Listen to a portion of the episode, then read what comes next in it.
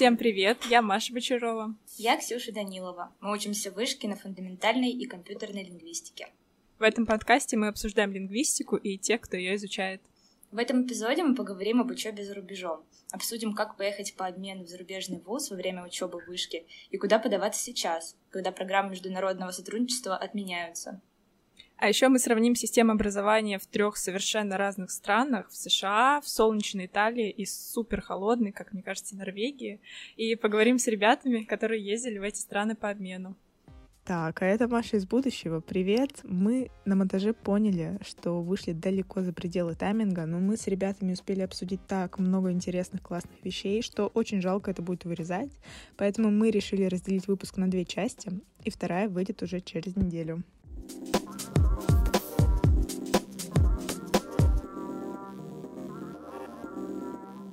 Сегодня у нас в гостях Арина Размыслович и Лёша Бакланов. Ребята, привет! Привет! Привет! Арина у нас эксперт по учебе в США, а Лёша по Норвегии, а Маша по Италии. А я просто. Перед тем, как начать, мы сделаем небольшой дисклеймер и ответим на два супер острых вопроса. Стали ли отношения русских вузов с зарубежными более напряженными? Да, очевидно. Но значит ли это, что ни один зарубежный вуз вообще больше никогда в жизни не примет русских студентов? Ну, конечно, нет. Так что, ребята, не упускайте шанс поехать по обмену, приобрести супер уникальный опыт жизни в другой стране. И если, например, нет программы обмена с Нидерландами и Германией, ну и что? Ну и ладно. Можно поехать в Бельгию или в Венгрию, или вообще взять курс на восток и поехать в Корею. Честно говоря, знание языка не так важно, потому что все очень заботятся о студентах, которые приезжают по обмену, оказывают им всяческую поддержку.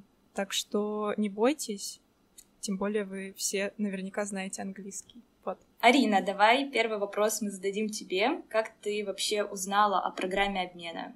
А, вообще узнала супер случайно. Я не знаю, как-то просто в ленте ВКонтакте, что очень странно, попалась э, эта группа. А, называется вообще программа Year, ну, то есть год по-английски. А, вот, я туда зашла, посмотрела, что кто-то даже есть э, с Фикла.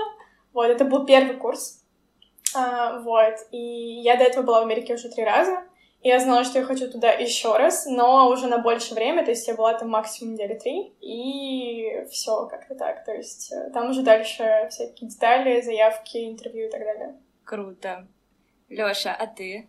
А, я вообще в первый раз узнал про возможность поехать в Тромсё, когда был курсе, наверное, на втором, потому что я очень много тогда общался с э, людьми, которые были на курс старше, и там были ребята, которые ездили вот за год до меня, получается, Катя Волошина, Аня Аксенова, и я тогда с ними много общался, мы все вместе планировали как-нибудь туда попробовать податься. Я подался еще на втором курсе, но мне сказали, что второкурсников не берут, я расстроился, решил, что вот в следующем году обязательно поеду, если не тромся, то вообще никуда не поеду. Вот, у меня было такое вот немножечко, это, как сказать, лично ультимативное решение. Вот, как бы, либо все, либо ничего. Юношеский максимализм. Оно, оно, да. Вот, ну, как бы, не знаю просто почему, но вот именно почему-то в Тромсе мне вот прям категорически хотелось. А, вот, ну, в том числе потому, что Норвегия, поскольку с первого курса учу норвежский язык, как-то имело смысл, наверное, это. Хотелось бы туда, чтобы прочувствовать язык, культуру, которую раньше учили, потому что было интересно, вот. И в следующем году объявили набор, сказали, что это последний набор из всего, что организуется вот в Тромсе и так далее. Но еще сказали, что э, нас, норвежцев, в том числе для того набирали, чтобы нас когда-нибудь в Тромсе отправить. И поэтому как бы нам, норвежцам, в этом плане было чуть, скажем так, полегче с тем, чтобы нас взяли. Вот. И вот как так и вышло. А какой конкурс был на программу? А, честно говоря, не, не знаю, сколько людей, но могу лишь сказать, что он был довольно странным, потому что эта программа не какая-то такая вот универсальная-универсальная, что вот там все пытаются податься, или какой-нибудь там Erasmus, где это все отовсюду подаются. Это совершенно другая вещь, то есть непосредственно, как это называется, кучу раз прописывал это в Learning Agreement уже, uh, Bilateral Mobility uh, программ. Вот, uh, то есть, когда, грубо говоря, у одного университета, у другого университета есть какие-то свои собственные скажем так, э, проекты, вот, коллективные, и они, э, именно такие коллективные проекты, набирают студентов, отправляют, вот, и поэтому здесь правила отбора были как будто бы немножечко другими. Обычно смотрят на английский, здесь английский нам сказали, ну, как бы оценки у вас есть, значит, наверное, все с вами хорошо. Uh, вот. Смотрели по большей части на рейтинг, на мотивационное письмо. Вот. То есть, по сути, взяли просто а, и, и тоже человек с норвежского. То есть, по сути, взяли просто трех высших э, подавшихся норвежцев, ну, норвежцев, тех, кто в норвежском, из рейтинга, вот. Меня, Зою и Таню, соответственно. Вот. Ну и плюс там были еще магистранты, потому что, по идее, вообще изначально подразумевалось это э, вот, обмен стажировкой, не знаю, как это правильно назвать, так до сих пор не понял. Изначально подразумевалось для э, магистрантов, но потом стали баков тоже добавлять в какой-то момент, вот. И сейчас у нас было вот трое баков, трое магистров. Лёш, а у меня вопрос. Вот а, ты так нацелен был на Тромсё, ты потом не пожалел, не подумал о том, что надо было в другой город поступать? Мне кажется, что разницы особо бы не было, вот, в плане того, что о Тромсе я точно не пожалел. То есть, как бы, да, не все было далеко гладко, но, скажем так, э, вот, о чем сожалеть. А, и, в принципе, не знаю, я просто же такой человек, которого очень сильно прикалывают, вот, чем дальше куда-то забраться, тем прикольней. Вот, то есть, там, не знаю, если экспедиция, то Камчатка, куда-нибудь туда, где никто не доедет. Вот, а, если там... И точно так же с, с обменом, с стажировкой, то, что какой смысл ехать куда-то, где ближе, если есть возможность забраться куда-то туда, куда никто не заберется в здравом уме. Вот. И как бы поэтому было немножечко от Тромсе тоже такое вот ощущение, что вот лишь бы подальше куда-то, вот, на самый север, э, будет что детям рассказать, если даже будут когда-нибудь. Вот, как-то так. Прикольно. Маша, ты расскажи, как попала в Италию. Вообще, руководитель нашей программы просто написал имейл на групповой почте, типа, ребята, кто хочет в Италию? И все. Типа, ребята, кто хочет в Италию, пишите мне. Не знаю, было похоже на какой-то скам. Но оказалось правдой. Я просто написала Юрию Александровичу, не помню, письмо, сказала, я хочу. Он такой, супер. И потом, как я понимаю, был небольшой отбор, хотя конкурс был такой солидный, но я тоже прошла по рейтингу и по... На, насколько я знаю, еще обращали внимание на оценку по языку. У меня все было более-менее нормально, поэтому я поехала. Потом оказалось, что это вообще поездка по обмену с Эразмусом, поэтому у меня была стипендия, чему я была потом очень рада в феврале, вот. Но об этом, наверное, не будем, вот. Арина, ты писала мотивационное письмо или прилагала какие-нибудь супер важные официальные документы, чтобы поехать? А, да, у нас сначала первый этап это был мотивационное письмо и два рекомендательных письма. Вот, то есть это просто первый такой отборочный этап. Дальше у нас было интервью и был TOEFL. Интервью такое уже с представителями программы и то есть и с какими-то аламни, которые там, не знаю, четыре года назад были уже на этой программе. Вот, нас спрашивали вообще там, ну, условно, пытались понять, как нам будет в Америке, как нам будет в каких-нибудь маленьких городах Америки, которые вот не Нью-Йорк, типа, где все так круто, классно, а вот прям реальная Америка вот, где ты не можешь даже себе Uber вызвать, там и автобусы особо не ходят. Вот, э, так что да, там такой был маленький челлендж сразу. А, вот, ну как бы было, получается, три этапа, условно. Как-то так. Да, ну, то есть на оценки тоже смотрели, то есть я помню, что я скидывала и транскрипт, а, ну, вроде бы все, то есть больше смотрели как бы на всякого человека, на английский, и как-то так.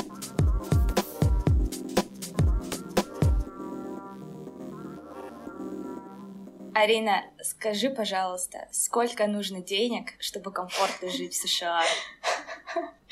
А, хороший вопрос. А, я думаю, что я отвечу кратко много, учитывая курс. А, конечно, на самом деле сейчас он стал меньше, вот, и я думаю, блин, вот бы я приехала сейчас, я... вот, хотя не супер, конечно, много, вот, конечно, там какой-нибудь год, когда доллар стоил, стоил 30, это было еще круче.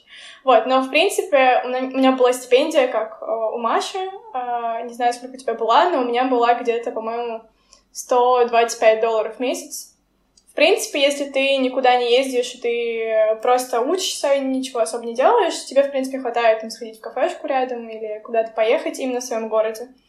Вот. Так что, мне кажется, примерно, может быть, тысяч пятнадцать, учитывая, что у меня там плачено жилье и так далее, то есть, мне кажется, тебе хватает. Ой, круто, получается, у тебя уже было жилье. У меня была стипендия по Erasmus 850 евро.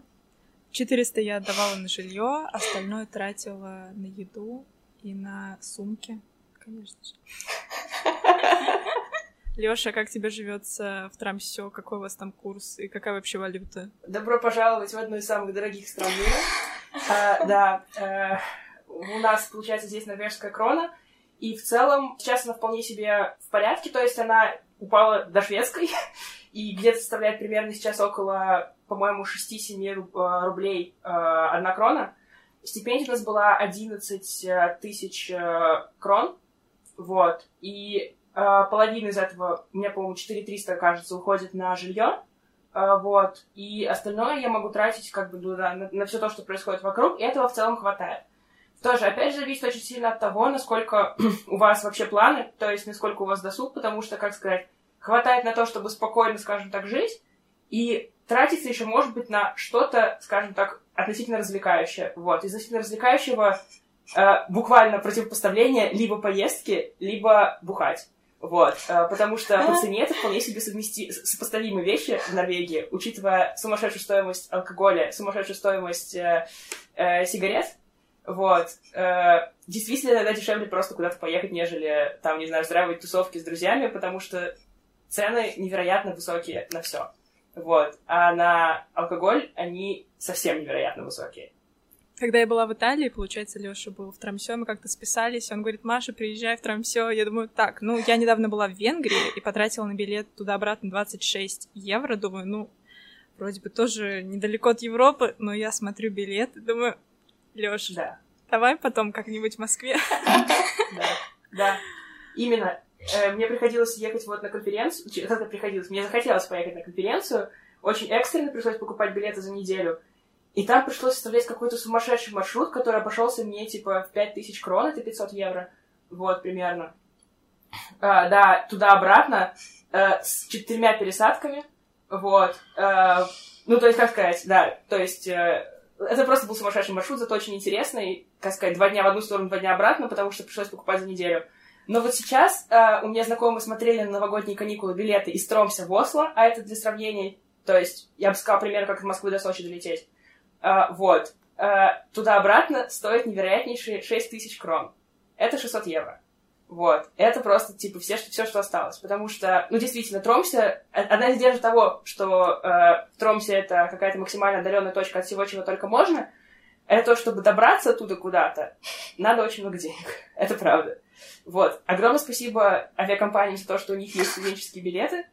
И то, что улететь за 500 крон в одну сторону в целом вполне себе реально. То есть до Осло долететь за там, 500 крон, если по студенческой скидке, ну, как бы дать по 50 евро, вот, это вполне себе как бы еще куда не шло. Вот, но дешевле этого почти ничего не найти.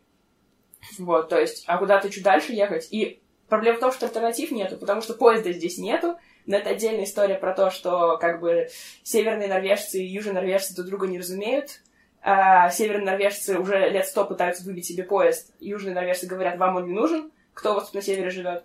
А в итоге у них тут постоянно, это как сказать, обсуждение, что вообще происходит. А в итоге из вариантов либо садиться на круизный лайнер, который тоже не то чтобы дешевый, вот, либо самолетами, которые тоже не то чтобы дешевые, либо непонятно как автобусами до ближайшего остановки этого поезда, который тоже не то чтобы дешевые. И в итоге, таким образом, из Тромси я выехала один, э, типа, один раз за все это время. Вот, потому что, ну, действительно, как бы, куда поехать, если, как бы, все очень дорого. Вот. Здесь должна была быть реклама авиасейлс. Да, да. Да, здесь должна была быть реклама авиасейлс. А, а еще, прошу прощения, что я так много говорю про поездки, еще могут случиться невероятные вещи из-за ряда забастовки. Вот когда случаются забастовки э, этих авиаперевозчиков, это восхитительно, потому что билетов, даже если они есть, самолеты все равно не летают.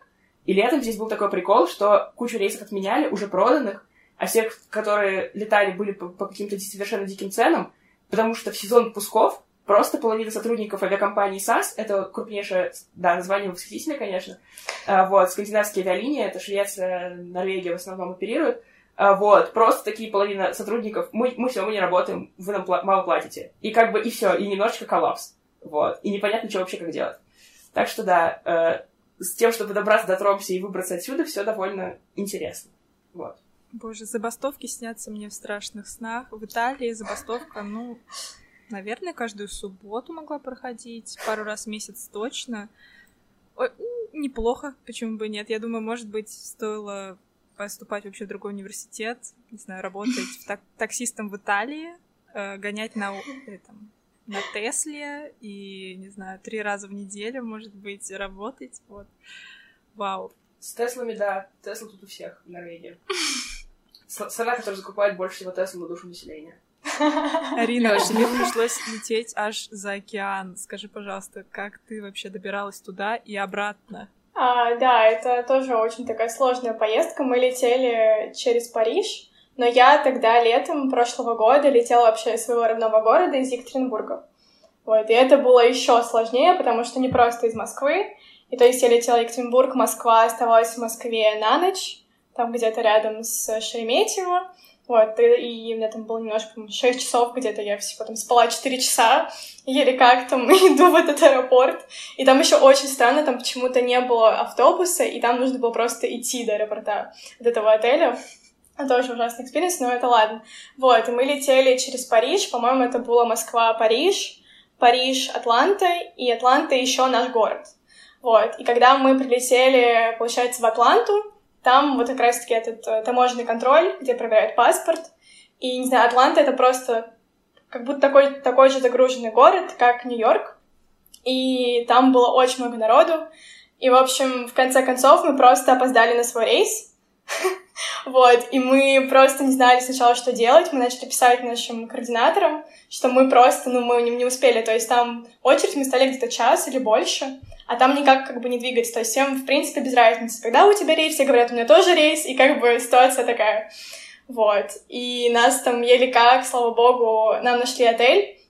Вот, и мы еще там... Там была очень забавная ситуация, то есть мы, мы приходим, нам мы вроде забронировали отель, а, и нам говорят, типа, а там забронировал как бы наш координатор, вот, и нам говорят, подберите свои документы. А мы как бы понимаем, что у нас нет документов ее, вот, и нам человек на ресепшене говорит, ну тогда давайте позвоните ей, чтобы она сказала, что это точно как бы вы, все дела.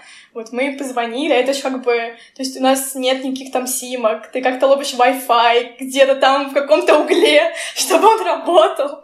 То есть это просто ужас какой-то. Вот, у тебя еще нет этих... Э, мы просто забыли э, купить э, проводники, чтобы работал, получается, там же другие розетки. Вот, мы там еле как тоже попросили у кого-то, в общем, такой experience. Слава богу, долетели. Вот. Обратно было на самом деле легче, потому что ты уже был более готов ко всем каким-то приколам, и, в принципе, в порядке. Но обратно тоже было сложно, потому что ты уже много накупил нового. Я просто летела, по-моему, с огромным чемоданом, который еле как закрывался, с какой-то, с огромной сумкой. Мне вообще э, женщина, которая меня забирала э, из универа, она такая, вас точно пропустят, типа, с такими сумками? Такая, ну что делать, придется. Вот. Ребята, лайфхак для тех, кто едет. Даже не лайфхак, не знаю. Очень важное правило, которому нужно следовать. А, не забывайте брать с собой наличку в путешествие, потому что я прилетела в Италию 15 февраля, и если бы у меня не было налички, я не знаю, что было бы. у меня, конечно, было жилье, но как бы я его оплачивала все следующие месяцы, не знаю, потому что, итали... Э, конечно же, итальянские банки задержали мне стипендию, куда-то приходилось э, ходить, побираться, скажем так, вот. Но, пожалуйста, не забывайте наличку, обязательно берите. Но когда я вылетала, конечно же, я была самая умная, говорила, мам, пап, ну, в каком веке мы вообще живем? Зачем вы мне даете наличку? Нет, слушайте родителей, они как минимум жили в 90-е, не знают больше, чем мы. Я таким образом был среди друзей дилером налички в какой-то момент, когда, типа, все были с а мне отец сказал, так, это половину первой стипендии, нам просто стипендию заплатили еще первую самую, то, чтобы приехать заранее, вот. Он такой, так, как минимум половину налички. Вот, я говорю, окей, ладно, послушаю тебя. В итоге я потом ходила, это, как сказать, друзья барыжил понемножку.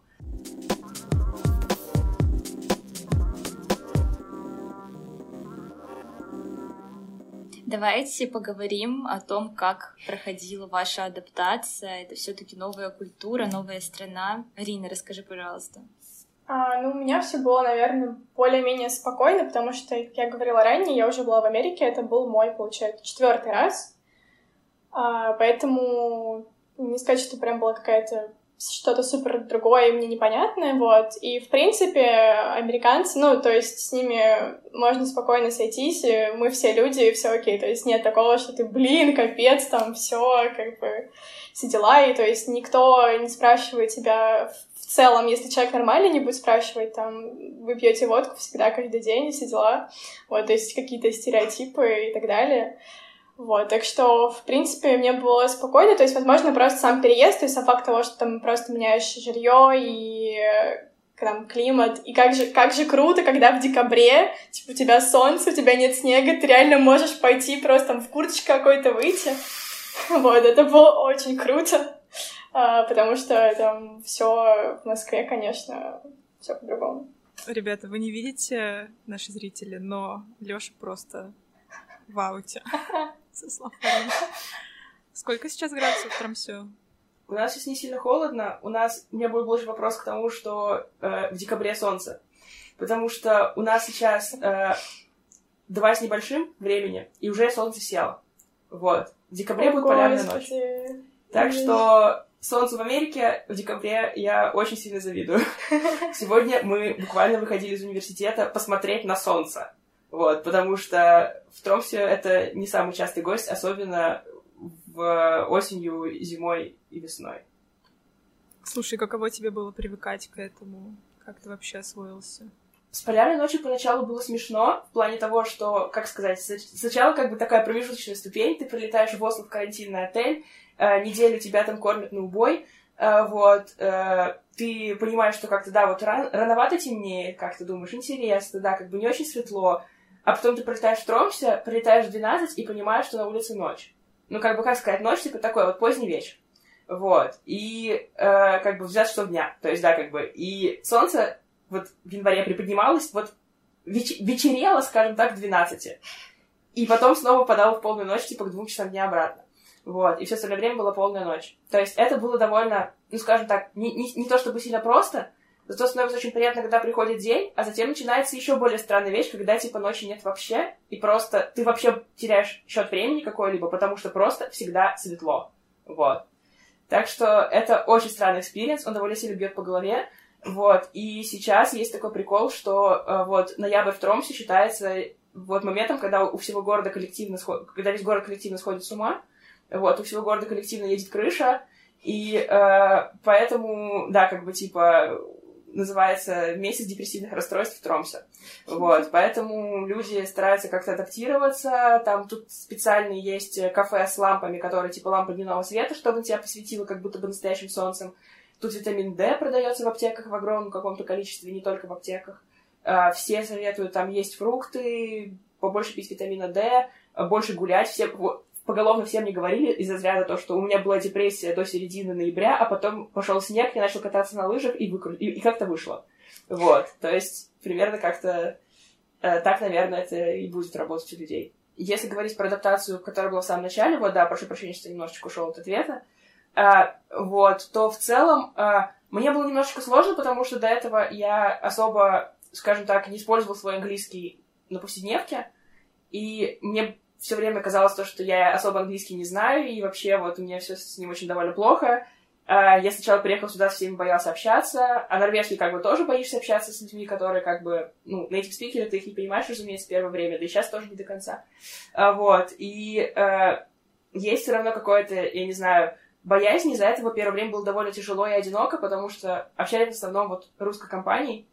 Вот, потом получилось как-то найти неплохую компанию вот как раз-таки иностранных студентов. Там-то, конечно, тоже было весело, потому что была компания из французов, итальянцев и одного испанца. Вот. И у них языки, ну, скажем так, отчасти взаимопонимаемые, и они довольно хорошо знали языки друг друга. И я единственный славянский чувак, который вообще иногда не понимает, что происходит в компании, но хорошо, что они ради меня как бы общались по-английски, я тоже с ними общалась по-английски, всем было хорошо. Вот. А, да, как-то так. Я не представляю, как итальянцы выживали в Трамсё, потому что в Италию я приехала в феврале. А, где-то в апреле уже было плюс 15, плюс 16, но все продолжали ходить в шубах. Вот я одна была какой-то белой вороной, обрадовалась, типа, о, плюс 16, ну, ну супер, все, все мои платья, не знаю, шортики можно э, надевать, смело идти гулять, но, конечно же, все дамы уже продолжали ходить в своих шикарных шубах. Они это очень любят. Вот что делали итальянцы в Трамсё, как, как? Итальянцы, как я говорю, Трамсё, Тромсё это то место, куда, типа, просто так люди не приезжают. То есть, как бы сюда собирается самое отбитое население Европы, э, которому лишь бы там, не знаю, на гору забраться, в северный долине океана, ну, на ките покататься, вот что-нибудь такое.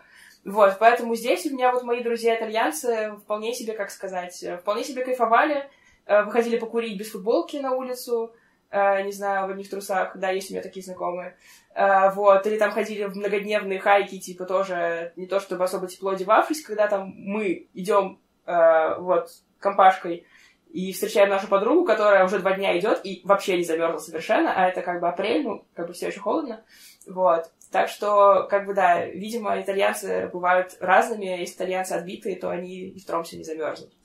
Вот. Ну, и то, в Тромсе тоже не то, чтобы как бы сильно холодно, то есть тут погода скорее мерзотная. Вот, то есть тут сильно ниже минус 15, я бы сказала, не опускается, но местный минус 15 — это адски мерзкая температура, а любой минус здесь — это когда одновременно снег, дождь, гололед, еще что-нибудь, вот, сильный ветер, да, и тебя одновременно сдует и скатится с холма, тут еще же видишь, видишь всякие горы, поэтому, как бы, да, очень весело отчасти бывает. Первый день, когда приехали, э, было просто восхитительно, потому что на мне 33 килограмма груза, мы проехали остановку, и приходится идти вверх пешком э, в гору, э, снег, дождь, э, минус один примерно температура, сильный ветер, темнота, скользко, и мы идем и материмся. Вот, э, думаем, куда же мы, черт возьми, приехали. На норвежском. Потом еще выяснилось, что мы ключи забыли. Так что да, в общем... Прикольно. Моя адаптация в Италии прошла тоже достаточно спокойно. Я уже много раз была в Италии, учила итальянский, поэтому думала, что ну все, я приду, я буду супер proficiency student, буду со всеми разговаривать на итальянском. Я знала, конечно, все базовые фразы. Наталья Леонидовна, спасибо вам большое, я выжила. Но Слава богу, конечно, я, не жила, я жила не на юге Италии. Когда я приехала туда, и мои друзья начали говорить на так называемом диалект, то это, это простите, все, я выпала. Но на севере Италии говорят достаточно понятно, поэтому мне даже получилось попрактиковаться, но не на почте. Там даже итальянцы друг друга не понимают, а тут я со своим итальянским залетела. Вообще, я жила в небольшом городе Павия. Он расположен где-то в 20 минутах езды от Милана. 20 минут езды на машине. Э, и когда я ехала в Павию, я сначала была немного расстроена, потому что, ну, это не Милан. Милан — столица моды, дома, вот это вот все. Была немного расстроена, думала, ну все, буду каждый день гонять туда на поезде. Всего 20 минут, это то же самое, что доехать даже не до Басманной, а с академической до, не знаю, Китай городом. Но нет, такого никогда не было, я за 20 минут никогда не добиралась, потому что или забастовка, или просто, не знаю, машинист прикорнул, или ушел на обед, и поезд задержался минут на, не знаю, 15, 20, 40. По воскресеньям вообще никуда не нужно было ездить. Поезда задерживались там, не знаю, на 2 часа. Ну, я к этому в какой-то момент привыкла, вот. Вообще, Павия очень маленький город, он, мне кажется, можно назвать его чисто студенческим. Там проживают или студенты, или пенсионеры, которые очень довольны своей жизнью. Не знаю, по утрам в 8 часов они уже сидят на главной пьяце, пьют эспрессо. И я, конечно, старалась тусоваться именно с ними. Познакомилась со многими дедульками. Вот. И, ну, не знаю, с ним было очень приятно общаться, как-то быстро я влилась. Так что моя адаптация прошла очень легко. Единственное, что меня тревожило, да, это расписание транспорта, потому что последний автобус, в принципе, последний автобус в городе уходил от главной станции типа, в 9 вечера, а я жила на задворках, приходилось просто 40 минут пешком гулять домой из центра. А хочется как бы аперитива выпить вечером, ну ладно. А, вот так. Ну и всякие забастовки, бюрократия, это, конечно, да, мешало жить. А, вот вы все говорите про пьете, а мне было 20 лет, потому что в Америке плюс 21, Точно. так что я там не пила, к сожалению, Какой вот. Ужас. Да, ну и хотела добавить вообще про э, транспорт и про автобусы, потому что я тоже жила, наверное, в городе, похожем на город, который Маша описывала. Э, но когда я тоже поехала, я так посмотрела по карте, он был возле Нью-Йорка. Я думаю, ну все, типа, сейчас тоже буду гонять в Нью-Йорк, э, там же так прикольно все дела. Вот, оказалось, что остановка, чтобы сесть на автобус, она находится там, там полчаса от этого города, и то есть надо еще добраться, то есть на, просто на автобусе ты до, ты до этой остановки не доберешься. Тебе нужно брать либо Uber, либо кого-то просить э, там из друзей, чтобы тебя отвезли на машине.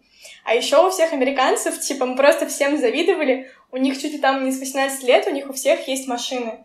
То есть какая она, никакая, но она есть. И то есть э, очень был забавный еще случай, а, есть, у них есть, типа, там, супермаркет, типа, Ашан, называется Walmart, а, и он находился где-то, не знаю, наверное, в минутах 15 от нашего универа, ну, от, э, от Дорм, то есть где я жила, в, от общаги, вот, и все туда как бы ездили на машинах, а мы как бы как русские обычные люди, мы такие, ну сейчас что, там 15 минут, я просто дойду как бы пешком, э, нормально там по пешеходному, все дела.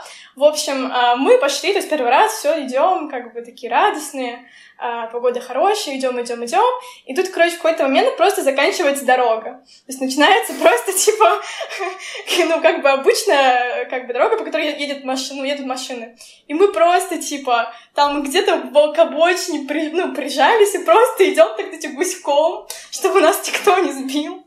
Вот, и, и просто над нами все угорали, типа, мы, ну, мы потом, по-моему, вечером собрались тоже с американцами, с друзьями, типа, чему сели, и а, они там что-то мы говорили, и мы такие, вот мы сегодня ходили в, в Волберт, мы такие, что вы делали, типа, ходили в Волберт? Мы такие, да. Мы такие, о, окей, Russians. Вот, в общем, да.